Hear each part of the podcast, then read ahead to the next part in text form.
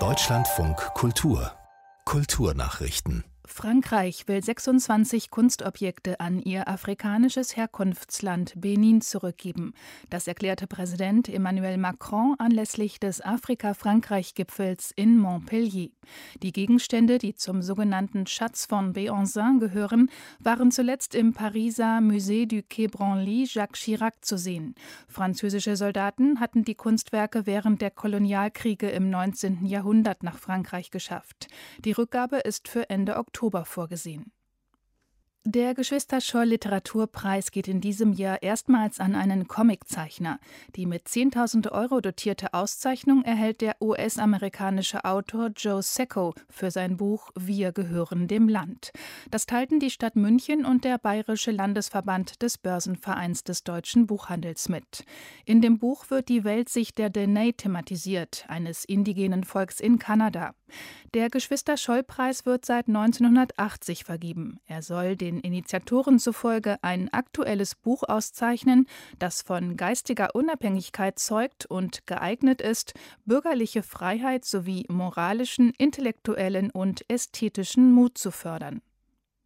An deutschen Hochschulen gibt es nach wie vor deutlich weniger Professorinnen als Professoren. Wie das Statistische Bundesamt heute mitteilte, lag der Frauenanteil bei den hauptberuflichen Professuren Ende vergangenen Jahres bei 26 Prozent. Bei den Ingenieurwissenschaften war der Professorinnenanteil mit 14 Prozent am niedrigsten und in der Fächergruppe Geisteswissenschaften mit 40 Prozent am höchsten. Der Frauenanteil am gesamten Hochschulpersonal lag wie bereits im Vorjahr bei 54 Prozent. Auch beim wissenschaftlichen Hochschulpersonal blieb er gleich und betrug 40 Prozent.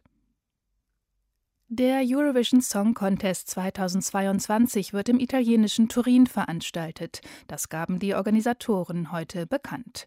Italien darf den ESC im kommenden Jahr ausrichten, weil die Rockband Moneskin aus Rom in diesem Jahr gewonnen hatte. Turin setzte sich gegen 16 andere Städte durch, darunter Mailand, Bologna und Rimini. Mit dem Pala Alpitour besitzt Turin eine der größten Sport- und Veranstaltungshallen in Italien. Rund 16.000 Menschen finden dort Platz. Auch alle anderen Voraussetzungen für die Austragung des ESC erfüllt Turin mit seiner Halle, die für die Olympischen Winterspiele 2006 gebaut wurde. Ein weiteres wichtiges Kriterium bei der Auswahl, die Stadt ist erfahren in der Organisation von Großereignissen, nicht zuletzt durch Olympia. Seit längerem bemüht sich die viertgrößte Stadt Italiens, ihr Image als Industriemetropole abzuschütteln. Jörg Seißelberg berichtete.